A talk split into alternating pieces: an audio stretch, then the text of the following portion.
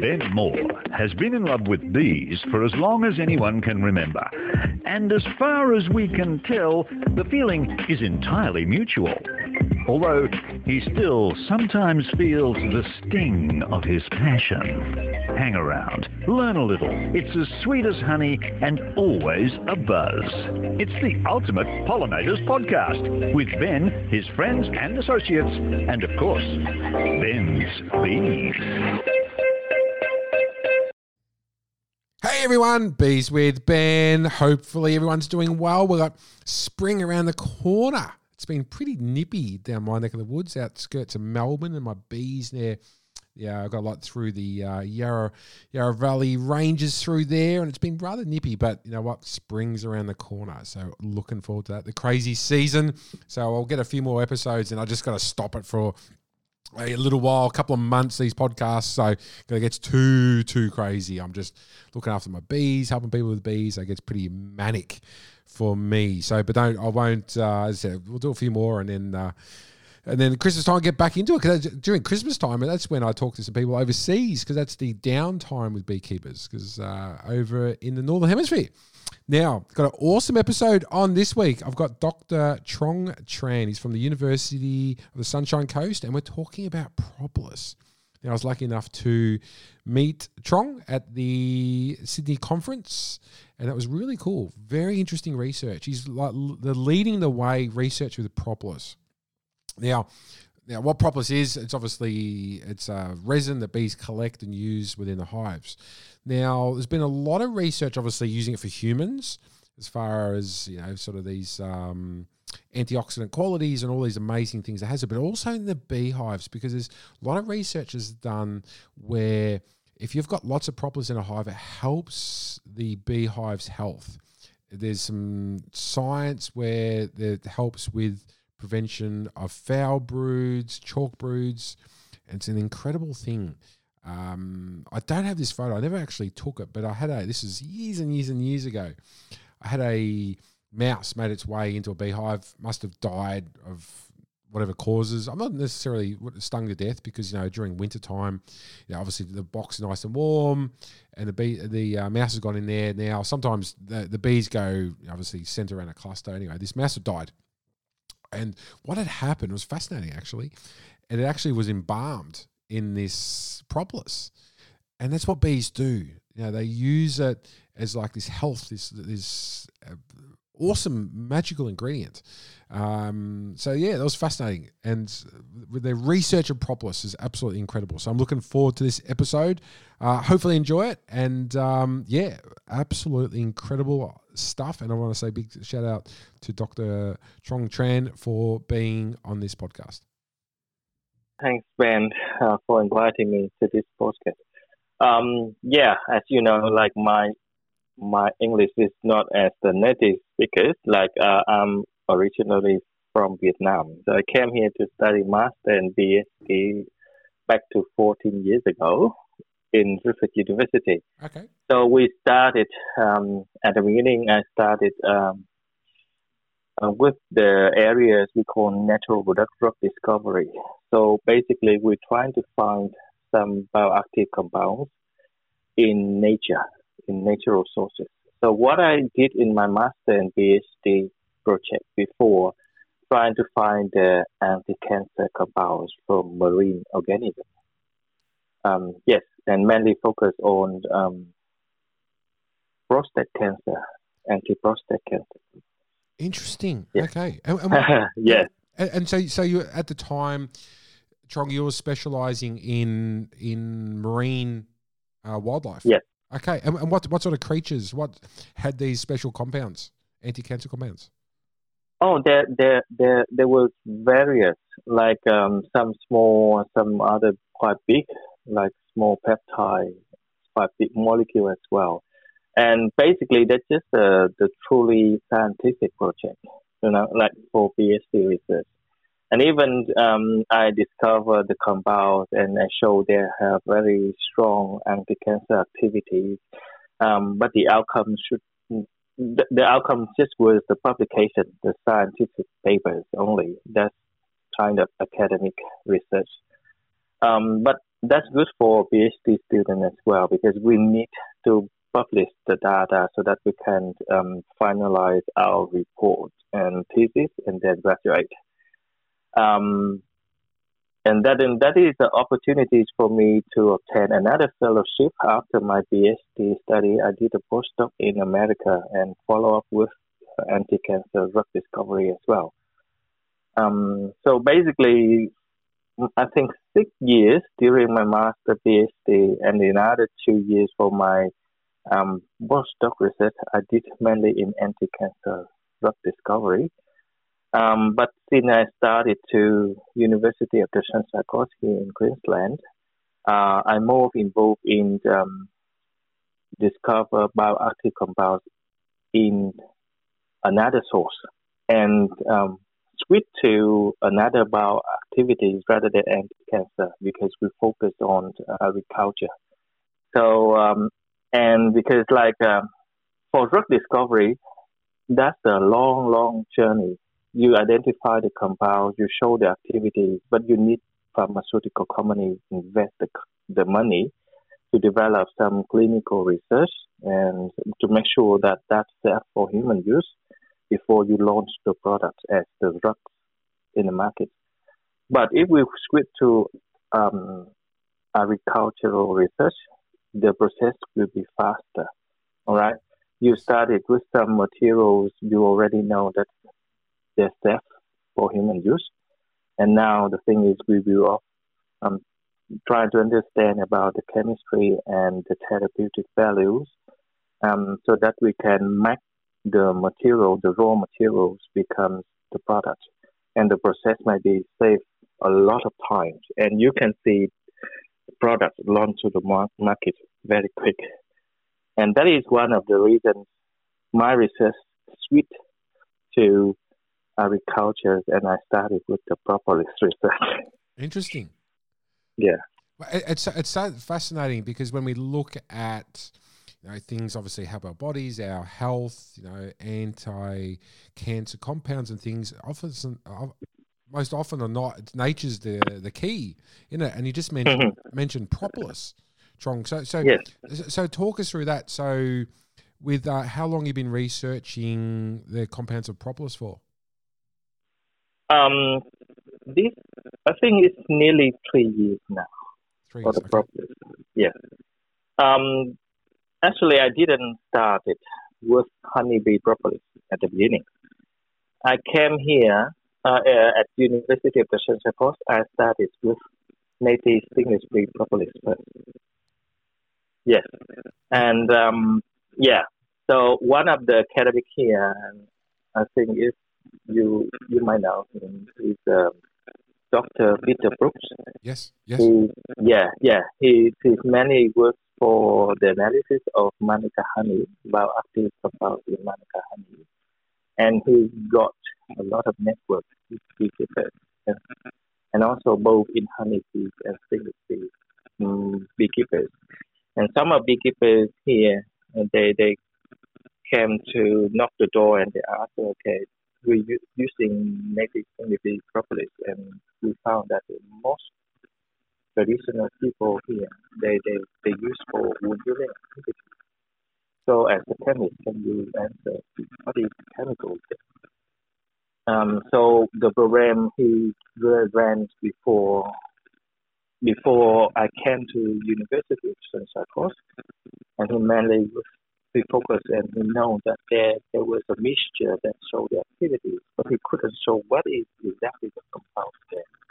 So I, I came here and then he picked that project to me and he told me that, okay, now your your drug discovery, so this is your expertise, so try to help us with this one.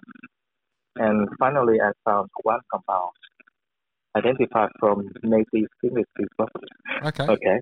And yeah, and that that shows the activity wound healing activities. It can help to to um, to improve the scar. So it actually it has anti-scarring activity. Let's continue with that, and then I switch to the propolis research, and then Peter introduced me with um, the honeybee propolis. He kicked that. He told me that honeybee propolis nobody care about that one. If you can help to find out the activities, we might um, build up another research, and beekeepers can get more income from the other source. Um, that is why I started. So three years ago now. Wow, that's interesting, and, and it's interesting to talk about propolis because I have on all my no, I wouldn't say every single one, but nearly over ninety percent of my hives. I have propolis mats, and I actually sell the raw propolis, and it's a great, as you just said, Chong. It's a great add-on to for beekeepers. So, so you mm. mentioned so last three years you've been researching because yep. I know some really. Uh, I'm not sure the the potency, the, the the beneficial qualities out of propolis from the red propolis from Brazil. So, so talk us through, you know, what makes good propolis and what makes bad propolis. Okay, propolis basically, as you know, is the materials be mixed between plant resins with beeswax. So the major components in propolis contain beeswax and also some compounds in plant resin. But the bioactive compounds mainly from the resin.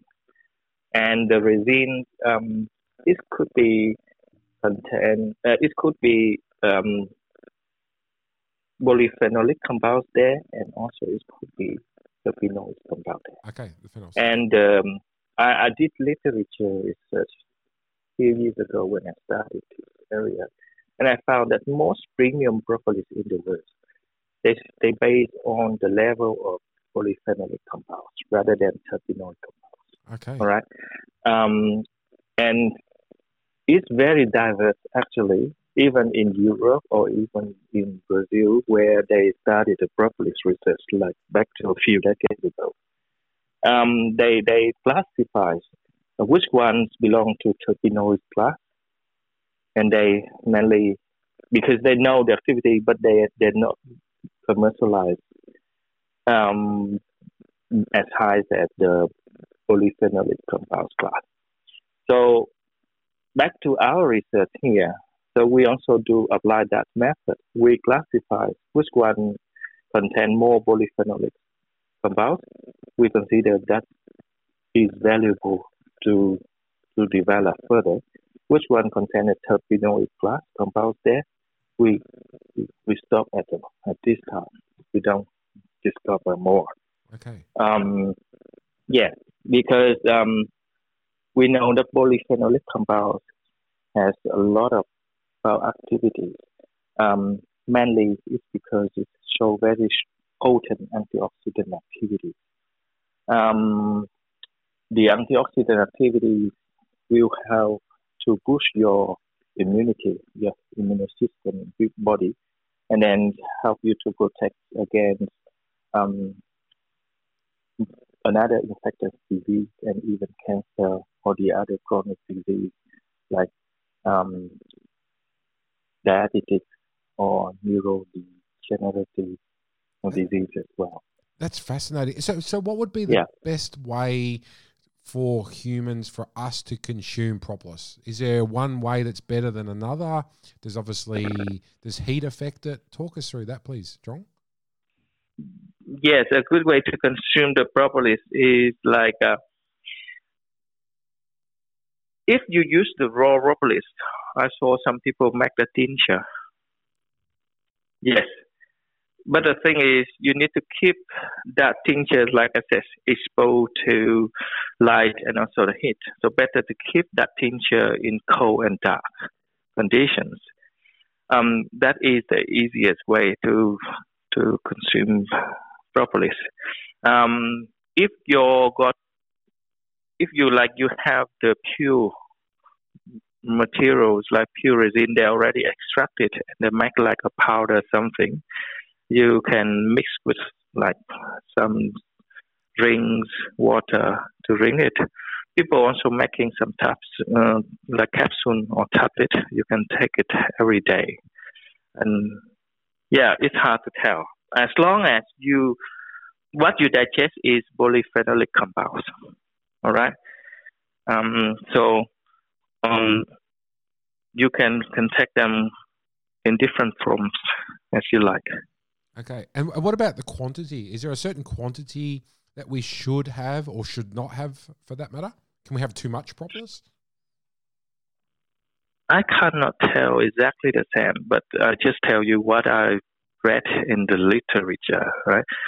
Um, because if we just apply that to Australian propolis, it's hard. Maybe I, I would tell the wrong information because it's under study at the moment. Ah, okay. But um, yeah, because like the resin in Australia, they're absolutely different with resins in other uh, places in the world.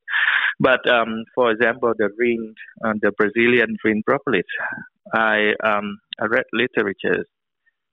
People can use like up to 500 milligram per day as the tablet. Um, yes. So one research just um, talking about um, another case like for the treatment because like last year or the year before, um, some people they apply propolis to assist with the treatment for the COVID patient in Brazil and also in America.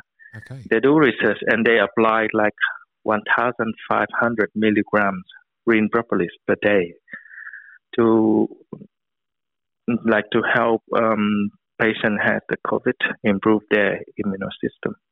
Wow. So, and it actually Yeah. scientifically proved to help um, COVID having these, this this big dose of propolis. Yeah, propolis cannot use as the directly treatment. It just help your um, your body.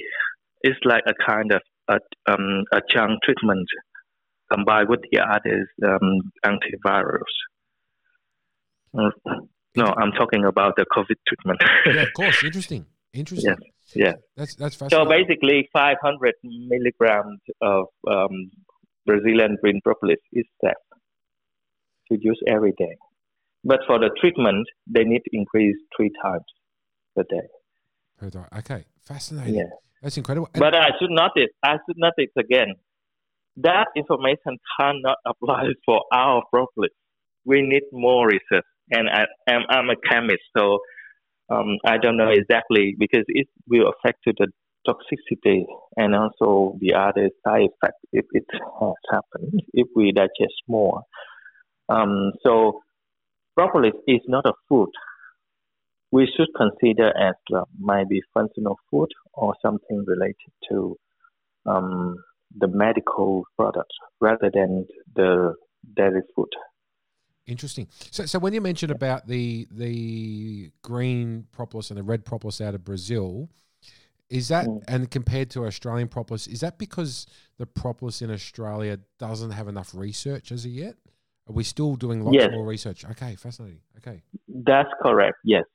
So I, um, when I started in this area, I got contacted with um, some professor in Brazil, and one of that professor is old now, and he told me that you're now in the journey that I stepped on 30 years ago, when we started the propolis research in Brazil.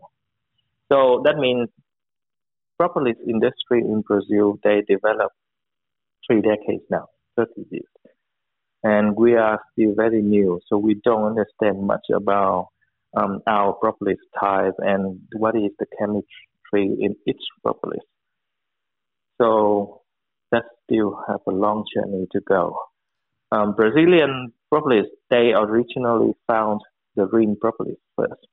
And now they've got the method to uh, produce more propolis per hive and to process it. And they understand the chemistry and then they understand the um, biological activity and then marketing. We don't have much information in Australia. They're quite still under study now. oh wow, and you're and you're yourself doing all that study, Trong, on propolis in Australia. Uh, I cannot say it's myself. I just started three years now, and I found very interesting, and I want to follow up with that. But like you, um, I think you you also attended in the big congress last month. Like, um, I cannot do alone. I need someone to work, and the more um, we're doing research on the propolis, the like the faster we can um, help industry to develop. So that is why um, I hope that people will focus on propolis like honey 10 or 20 years ago so that we understand and then we can build up the propolis industry quicker. And I don't know if you know, like a few weeks, uh, no, a few days ago, last week, I think, um, Western Australia, they also started the propolis collection and they will do the research in the future soon. Wow, interesting times ahead. That's incredible. Now, you just yes. uh, you mentioned before about you know using a tincture and keeping out of the light, um, and using that uh, tincture. What about using propolis, um, obviously as a wound healer, like topically on your skin? Is that something that can be done as well? Yes, we can do it.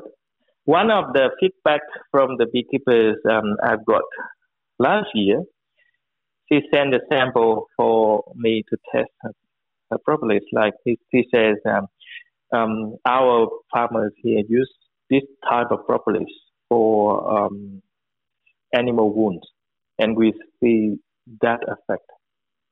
So can you please test to see whether it has um, high level of polyphenolic compounds or the other type of compounds? And it show up her sample was very high polyphenolic content in there. One of the best samples. And um, so that indicates that it works. It works in clinical as well. On human, people already use and they show the activity. So what we need to do now is trying to link that activities to the chemical composition. What is the chemical or what are the chemicals present in that propolis show the wound healing activities. Again, not all propolis have the same biological activities.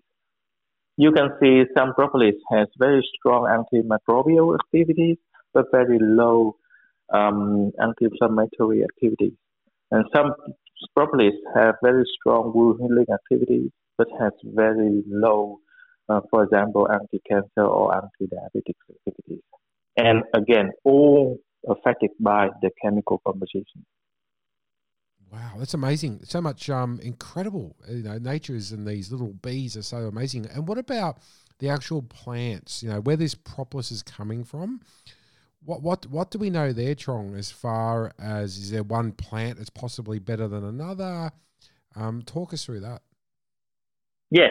So it should be um, the future research. We should focus on that area. We try we should find the plant source, the plant uh, which produce the good resin for the bees to build up properly. Um, at the moment, I I just finished one research for Queensland propolis, one type of Queensland propolis, and that is the premium type. And we found that that propolis quite close to the propolis they found in Taiwan and also Japan okay. and other um, islands in Pacific regions. Um, and we think we have that plan in Queensland. Um, but I need to prove by some more scientific data. But it's likely we know that it's the plants produce good resin for bee.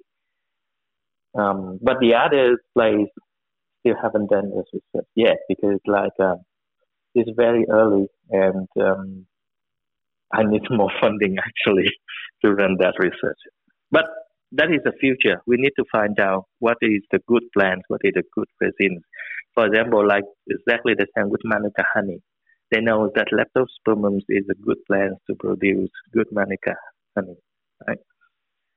Yeah, wow, that's absolutely fascinating.